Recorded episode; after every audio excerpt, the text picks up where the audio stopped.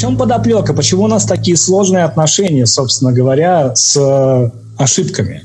Вы начали говорить. Угу. Начнем. Диалектика. Диалектика основа вот противоречия. Э, противоречие есть развитие. В чем, разви... Э, в чем противоречие заключается здесь? С одной стороны, все испытывают колоссальный страх перед ошибкой. Мы все боимся ошибиться.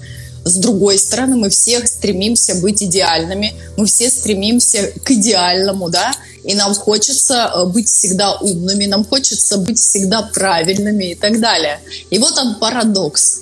Если мы не будем ошибаться, мы не научимся быть идеальными, мы не сможем быть правильными. Ну, второй вопрос, оно надо ли быть идеальными? То есть, ну, угу. но это опять диалектика, то есть все крутится вокруг диалектики. Хотите развития, уважаемые товарищи, не бойтесь ошибаться. Поэтому право на ошибку, оно должно быть. И мы должны Хотите... им давать угу. себе это право и право другим. Это и развитие отношений, и развитие личностное, становление и так далее. Но по сути мы, мы ведь говорим о чем, да? Хотим развития, ну что ж, давайте будем учиться. Ведь э, мы ошибаемся именно по той простой причине, что нам недостаточно опыта, знаний и навыков. То есть ошибка сама по себе, я обычно вот своим слушателям на лекциях говорю, ошибка – это тест на закономерность. То есть если событие, процесс закономерен с точки зрения оптимального своего варианта реализации, ошибок не возникает. Но если ошибка возникла, это говорит о том, что закономерность в данном случае не соблюдена. То есть нет еще каких-то элементов, которые позволили бы событию свершиться. Ну и... и чаще всего, да, чаще всего связано, что это либо не в то время, либо не в том месте, либо нам не хватает просто элементарного информации. Ну вот в связи с этим хочется сказать, дурак не тот, кто ошибается, а дурак тот, кто не учится на своих ошибках. То есть, Именно. Да, Но опять же. Если это грабли, ну тогда появляется вопрос, да, в, в системе есть какая-то ошибка, что-то идет не так, тебя что-то не устраивает, ты э, как ошибаешься, натыкаешься на постоянно одни и те же грабли, ну, наверное, здесь нужно поработать, нужно э, именно прочесть, понять, в чем ошибка и преодолеть угу. ее. То есть вот Но в, тоже, в, в этом смысл. В то же самое время, да, мы ведь начинаем играть игры разума с собой, да, мы начинаем рассказывать о том, что э, невозможно, вернее, мы избегаем, допустим, такого момента, как учиться на чужих ошибках, да, ведь тоже, в принципе, поле для исследования, поле для изучения, поле для диалектики. А знаете, Но так как мы... Ау. Знаете так. почему? Почему мы не, не учимся на чужих ошибках? А, почему? Ведь э, опыт, он закрепляется тогда, когда он собственный. Вот э, любое, знаете, это из э, области э, ценностные ориентиры.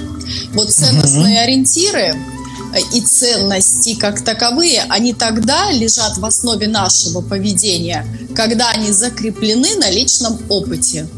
А когда Согласен. Нет этого личного опыта, но она такая, она мы как бы понимать понимаем, да, но она не закреплена, и поэтому в, обыч, в обычной жизни на автомате мы не вспоминаем тот урок, который нам преподнесли окружающие. Вот, вот. Ключевой момент на автомате, да, опять да. же на автомате. Ключевой момент того, что мы не исследуем и опыт других в том числе. А не исследуем, потому что считаем ложно для себя, что мы не будем ошибаться, мы же идеальные. Естественно. То есть мы живем уже в идеальном, собственно говоря, э, не являясь таковыми, да? И мы в связи с этим не любим ошибаться, да, потому что каждый раз это разрушение наших идеализаций. Критику да, не любим, и... поэтому. Однозначно. И поэтому мы не умеем ошибаться правильно, да? То есть ошибка – это часть процесса. Ошибка – это а, точка роста. Ошибка – это ресурс, который позволит нам стать лучше. Стремимся к идеальности, да ради Бога. Но возьми тогда это лучшее из, того, из той ошибки, которую ты, собственно говоря, для себя а, совершил, да, в своем опыте, во всяком случае. И здесь э, я думаю, что еще, опять же, да, вот вы коснулись диалектики, а я коснусь исторического, да, определенного контекста в контексте ошибок, да. Посмотрите, ведь э, у нас архетипичная память наполнена буквально определенными традиционными составляющими, допустим, даже в контексте религиозных э, веяний, течений и направлений. Да? Угу. Ведь то, что декларируется как грех, на мой взгляд, это и есть ошибка. И смотрите, какое получается мощное и жесткое реально противоречие. Да? Тот, кто грешен, тот э, считается плохой, да, не соответствует гармонии этой жизни. Да? Угу. И позволить себе ошибаться, это значит позволить себе грешить, если в таком контексте да, рассматривать. И получается, что э, мы ведь рассматриваем грех как зло, да, если э, брать религиозную подоплеку. И в связи с этим, конечно же, будем отрицать сам факт вообще наличия ошибки в своей жизни.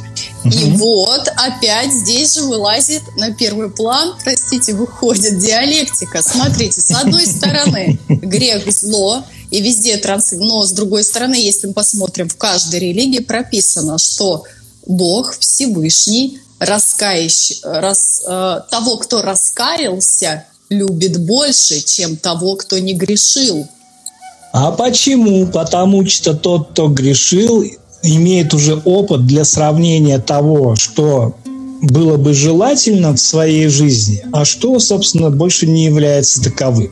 Да? Ну, то есть Иногда нужно осоз... побыть плохим, да. Да, чтобы стать хорошим. Есть, во всяком случае, с чем сравнивать. Я не призываю всех сейчас, собственно говоря, а, разрушать правила и традиции, да, и не призываю быть плохими. Я просто к тому, что Ошибка нам дает возможность сравнить, что будет лучше, что будет оптимально. Возможность увидеть то, чего мы не знаем. Да, и здесь подчеркивается ценность осознанности. То есть да, мы да. хорошие, мы не грешим, мы не совершаем плохих поступков. Почему? Потому что мы хотим быть хорошими в глазах других, или мы действительно э, желаем следовать этим правилам. То есть здесь вот такой вопрос. А когда мы просто хотим казаться, мы рано или поздно ну, совершаем какой-то грех. Если мы не каемся, ну, значит, мы ничего не поняли, никакого урока не выяснили. Не Если обобщить, если обобщить, значит, жизнь жить неосознанно – это грех. По сути, да. Да, да. Далее, да, вот опять же, да, в этом же контексте. Ведь мы не признаем ошибку, это становится очень мощной платформой для конфликта. Сначала внутриличностного, да, а затем социального, во взаимодействии с кем бы то ни было. Если я не, не в состоянии признать, а для меня это действительно почти как катастрофа признать э, ошибку, вот в контексте да, исторического, mm-hmm. в контексте вот нашего опыта человеческого, да, в контексте тех э, ведущих э, концепций, которые транслируются, да, концепции добра и зла и так далее. Грех, ошибка – это зло. Mm-hmm. Да? И в этом соответствии, э, особенно при э, понимании себя как идеального, да, иде, имея идеальное представление о себе, это действительно катастрофа личности, катастрофа сознания. Признать тот факт, что ты не настолько идеален, не настолько хорош, как тебе это казалось. Да? Угу. И логично, что в этом случае э, это буквально героическое э, усилие нужно проявить, чтобы а. осознать свою ошибку, б. признать. И нет тогда повода для конфликта. Но когда нам особенно, да, это ярко проявляется в критике, да, нас критикуют, как мы реагируем? Раздраженно, конфликт уже присутствует. И там, где есть раздражение, там есть конфликт. Как минимум, он пока, может быть, и не выплеснулся, да, в социальное взаимодействие, но внутренне уже присутствует. Там так есть ведь? не только раздражение, а самое еще очень важное чувство, как отчуждение. Почему, когда нас критикуют, мы никого не слышим? Происходит процесс отчуждения. Мы закрываемся, Ужасная штука. Ужасная штука. Но здесь вопрос. Есть необходимость у одного человека покритиковать другого, да?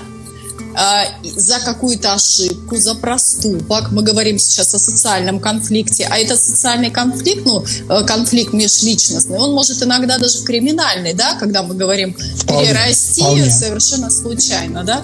И, собственно, как отреагировать? Здесь вопрос, ну вот в рамках восстановительной медиации, уже отвечаю вот именно как профессионал, да, это момент такой пристыжения, есть такое понятие. Вот как правильно работать со стыдом, как правильно покритиковать человека, чтобы он не ушел в отчуждение, не закрылся, а действительно а, обрел способность слышать вас и понимать, что вы э, критикуете не потому, что он такой плохой секой. И, собственно, с этой позиции не критиковать, если вы будете человека и при этом желать до него донести что-то, он вас не услышит, это бесполезно.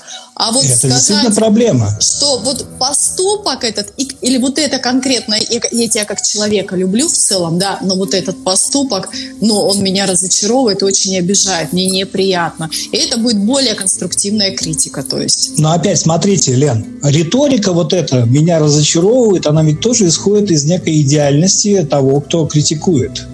Да? Мы найдем нужные слова, нужные интонации тогда, когда будем понимать, что идеальных людей не существует. Знаете, да. идеальные это святые, а святые э, как нам всем известно, в теле не живут, вибрации не те просто. Mm-hmm. Да? Mm-hmm. То есть в живых святых не существует. Следовательно, примерять для себя эту одежку, ну, это как минимум э, глупо. Да? С другой стороны, опять же, действительно страшная вещь в контексте отчуждения. Это получается примерно из разряда того мы сделали и сами себе заявляем, кто это сделал. Да? То есть мы даже мы не увязываем свой поступок и результате, результат, который получили, с самими собой. Mm-hmm. В таком отчуждении действительно достучаться до человека практически невозможно. А все, опять же, исходя из того, что мы не принимаем сам факт и возможность потенциально ошибиться. И это парадоксально, да, диалектика ведет нас к тому, что мы ошибаемся снова, снова и снова. Ради чего?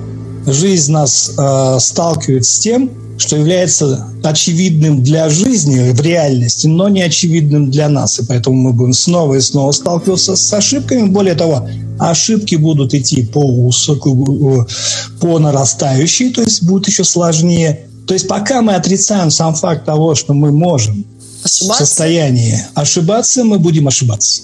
Да, все верно. И это получается замкнутый круг разрушений. Мы таким образом разрушаем не только себя, потому что это определенный уровень тревожности, это уровень тревожности 100%. Угу. Человек становится тревожным. Человек... Э, невротиком становится. Невро... Да, Он становится невротиком. Да. Так как все определено категориями идеальности, то есть конечными какими-то категоричными составляющими, то в, этом, в этих условиях быть живым невозможно. Это нереально. И получается замкнутый круг. Да, быть живым невозможно, потому что мы боимся ошибиться сами. Соответственно, мы не реализуемся. Мы боимся что-то делать, мы боимся а, практического применения, ну, скажем, наших навыков, знаний, я даже об этом говорю. А, есть люди, которые учатся, учатся, учатся, но работать никак не могут начать. Вот это тоже некий страх, а вдруг я недостаточно идеален, и страх вот, вот ошибиться тоже такой. Ну, это требовательное отношение, сейчас я закон, э, требовательное угу, отношение да, к себе да. и требовательное отношение к окружающим. И ну, прислушивание постоянное это... окружающих. А какие последствия поступков у этих, э, ну, реакция окружающих на нашу требовательность будет какая? Она будет негативная, она будет тоже разрушать и их, и их ближайшее окружение. Я вот, вот какая цепочка выстраивается. И да, это все из-за страха ошибки. Потому что, опять же, мы живем умом, да, то есть умом, но не разумом. Разум – это все-таки ближе к осознанности. Это понимание контекста, это адаптация в текущем значении, да, и вот об идеальности у меня сегодня как раз, у меня сегодня эфирная среда такая, и как раз об идеальности мы будем сегодня разговаривать в 15.00 по Москве, да, так что те, кто пожелает, присоединяйтесь, пожалуйста. Но вот сейчас право на ошибку. Кстати, интересный момент, да? Это одно из э, немногих прав, которые мы вот руками-ногами отказываемся э, применять, mm-hmm. брать на себя. Да, то есть обычно да, первое, что мы требуем от другого, это соблюдение наших прав. Да? Мало кто говорит о своих обязанностях, чаще мы сразу говорим, я вправе э, сделать то-то, то-то, да, или я вправе так считать, или я вправе так думать, допустим, да. Но вот э, право на ошибку, по-моему, это единственное, одно из немногих прав, от которого мы отбрыкиваемся всеми возможными способами. И вот здесь, опять же, почему, да? Я предложу свое да, рассмотрение uh-huh, в этом uh-huh. контексте. А как э, меня учит э, учитель, он говорит о том, что право предваряет две составляющие. Долг ответственность и потом только право. Право пользования не э, идет отдельно от ответственности. Долг в данном случае это все-таки рассматривается в качестве обязательства или служения. Да? Мы говорим о том, что мы отказываемся ошибаться, в смысле принимать ошибку, потому что а, видим себя идеальными. То есть мы отказываемся проявлять себя. Да? Угу. Вот наш долг перед Вселенной да, – это быть собой, то есть проявлять то, что есть в нашем потенциале личности, а, потенциале наших возможностей и так далее. То есть мы фактически, да, не принимая право ошибаться, отказываемся от того, чтобы служить, в том числе самим себе, быть собой, да. Угу. Следующий аспект, да, каждый раз, когда я проявляю себя, я несу ответственность. Да даже, даже если я не проявляю себя, это тоже от, налагает на меня ответственность. А с ответственностью у нас у всех все очень э, плохо чаще всего. Да? То есть взять на себя ответственность – это очень и очень сложно. Так вот, ошибаюсь я или нет, в любом случае ответственность с нас никто никогда не снимал, и она никуда не девается. И получается что? Да? Я отказываюсь быть собой, и я отказываюсь нести ответственность за свои проявления – и в результате я так и не могу получить э, свободный доступ к праву. А здесь в контексте ошибки это получить доступ к развитию, по сути, да, дать себе возможность, во всяком случае, перестать по этому поводу беспокоиться и просто э, жить, да, окунувшись, самореализуясь, проявляя себя. Просто допустить, что да, ошибка возможна да, и это не является конечным а, пунктом назначения. То есть это никак нас не характеризует. Мы от этого не становимся хуже или лучше. Все мы ошибаемся. Mm-hmm. Да? И вопрос заключается опять же в том, что э, важно из этого извлечь, да, что мы умеем из этого извлекать. Как я уже говорил, мы не любим ошибаться, и поэтому не умеем ошибаться правильно. Да? И если уж ошибка возникла, а, тут еще один аспект интересный такой возникает. Да, я ошибся, и первое чувство, которое возникает, какое? Чувство вины. Угу, да, чувство вины. Опять это вот напрямую связано с религиозными постулатами, да, потому что грех это плохо, грех э, вызывает уже чувство вины. Представляете, религиозные концепции несут в себе уже изначально нас сподвигая к чувству вины. В данном случае чувство вины деструктивно.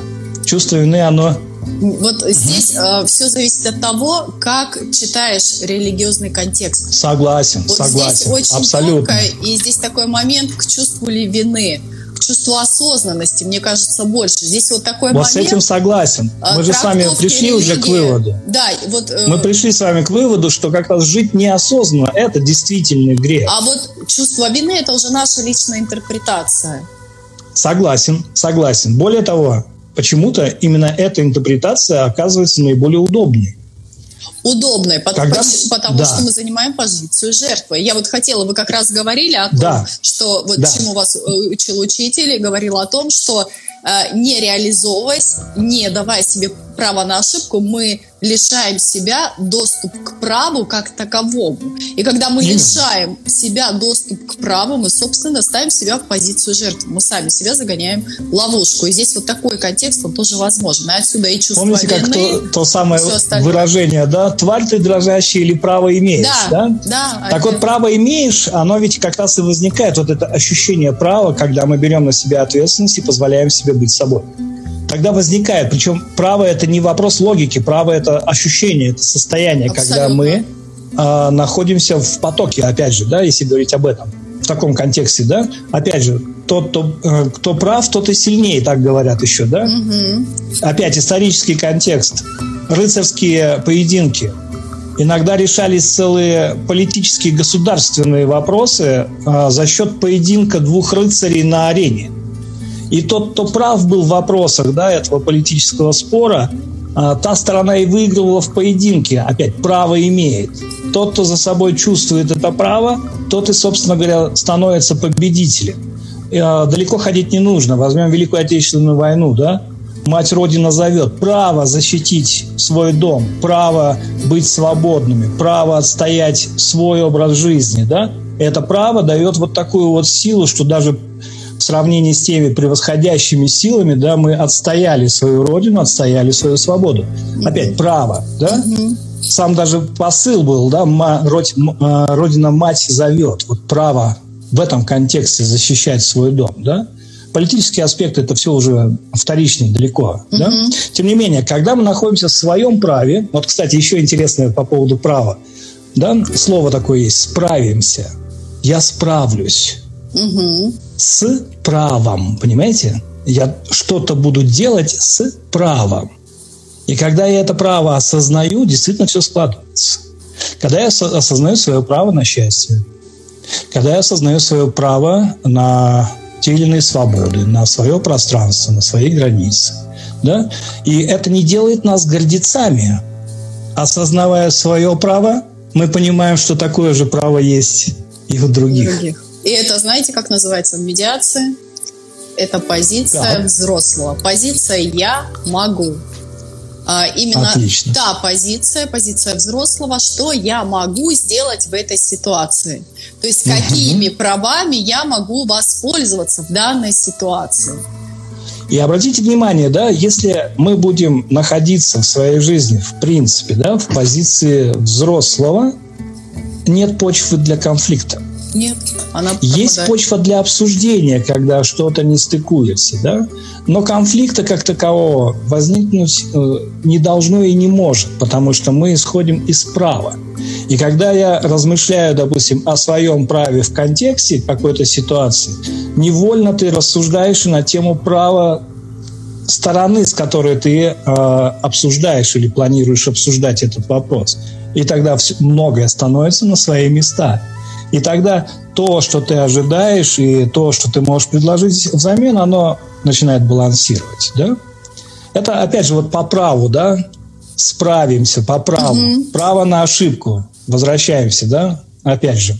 Частенько, опять же, на лекциях задаю вопрос. А все ли мы действительно имеем право на ошибку? Да? Потому что всем знаком этот тезис. Каждый имеет право на ошибку все отвечают однозначно, мы же все хорошие, мы же все белые пушистые, да? Да, мы все имеем право на ошибку. Замечательно. Говорю, тогда почему же мы так сложно-то реагируем тогда, когда мы ошибаемся?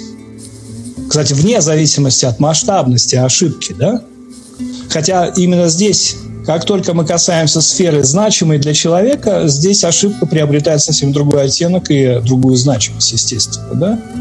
Угу. Но ну, ошиблись, э, перепутали э, расписание автобуса. Эту ошибку мы как-то совершенно спокойно переживаем, делаем для себя э, заметочку на то, что в следующий раз выйти пораньше, и все. Нет проблемы.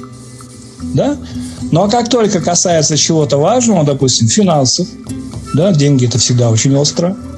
Тут ошибки просто взаимоотношения, опять же, близкие взаимоотношения. Тут ошибка возра... из мухи действительно мы раздуваем целого слона. Даже если Реально, я... Целого слона. Да. Даже если я опоздал на автобус. Для меня я опоздал на автобус, ну не страшно, переживем. Но, возможно, эта ситуация вызвала некоторые последствия, которые повлияли на взаимоотношения с моими э, близкими родственниками, друзьями. Я приезжаю, а они свирепствуют просто. Чуть я опоздала на целые 30 минут. Да, это против нашей... Как вы могли? Да, идет Мы апелляция тебя ждем. к моему чувству вины. Идет речь о моей ошибке, о моей там непунктуальности и так далее. И вот, вот идет тот самый контекст разрушения. Не зря в контексте манипулирования, да, многие говорят, сделай человека виноватым, и он твой.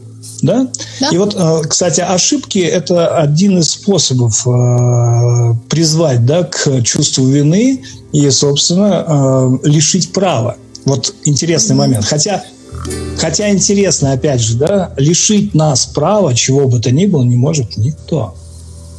Ну, право оно либо есть, либо его нет. Мы сами позволяем другим лишать себя тех или иных прав. Ну, чтобы нас не Опять лишали, мы должны себе задавать вопросы, что я могу, что я могу сделать да. в этой ситуации.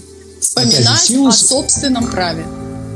Вот силу, опять же, своего восприятия и недостаточной, да, или незрелой, или неосознанности, да. То есть неосознанность рождает неосознанность, подкрепляет неосознанность, и в итоге мы получаем то, что транслируем. И слава богу, что мы взаимодействуем с другими людьми, потому что именно они могут нам показать э, то, на что все-таки стоит обратить внимание, да? А готовы ли мы принять эту критику?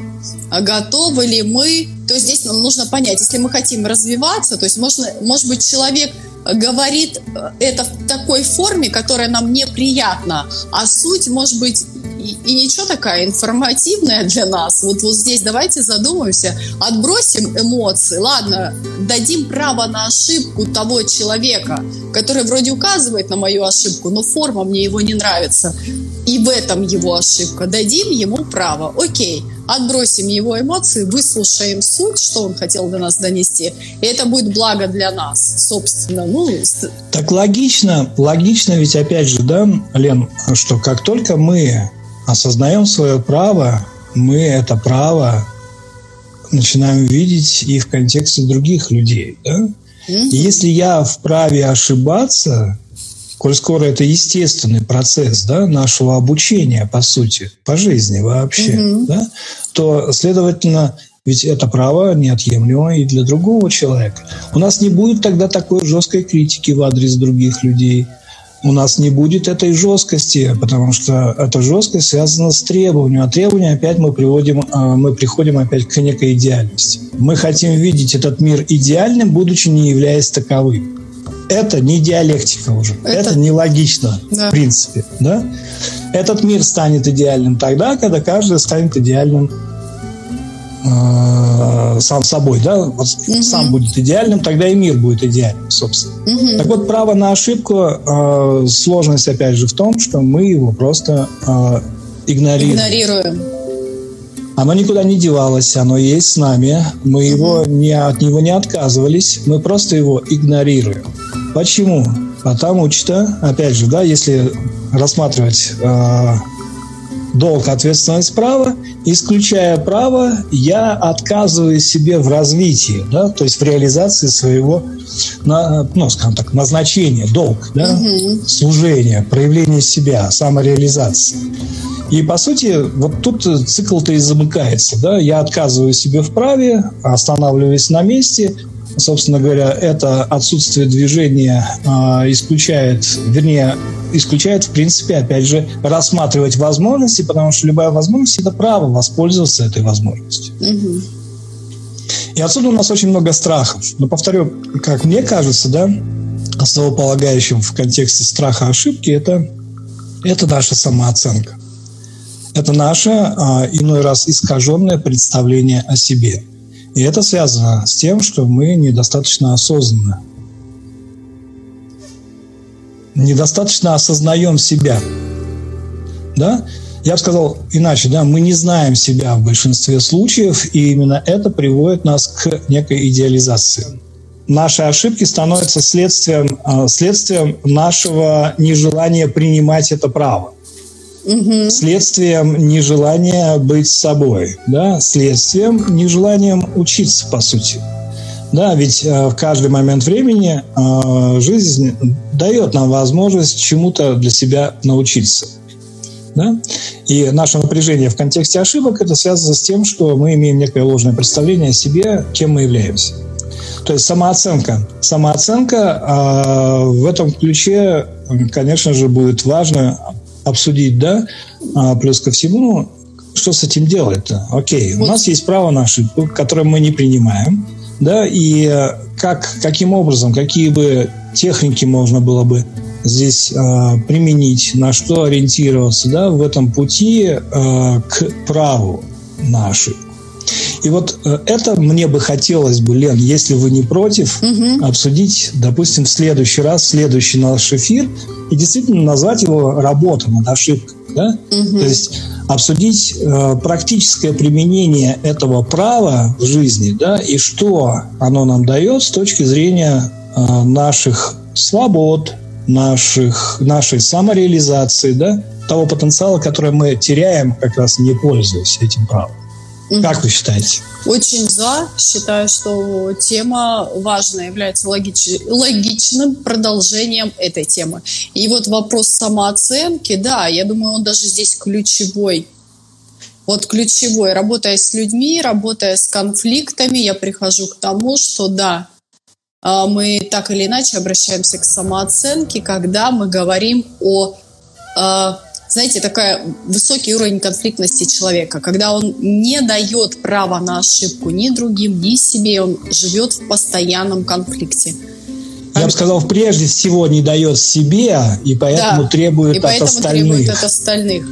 И он живет и в, этом кон... в череде конфликтов, да. и мы так или иначе приходим к тому, что вопросы самооценки они существуют. И адекватной, скажем так, оценки себя она, э, однозначно искажена себя И получается, получается, ведь в этом случае мы, мы живем в состоянии отчуждения. Угу. А соответственно, мы... способность понимать другого, она тоже пропадает у нас. А потому что нет связи с собой, нет возможности слышать и понимать другого, конечно. Да? В коконе в таком. Хорошо, тогда на этом я предлагаю завершить наш эфир. Лен, спасибо, спасибо большое. Столько нового в контексте, да, насколько, да, вот оно все переплетено. И религия, и история, и философия, и медиация, и психология. Прям вот такой конгломерат. А всего на все мы говорили о том, что у каждого из нас есть право наше.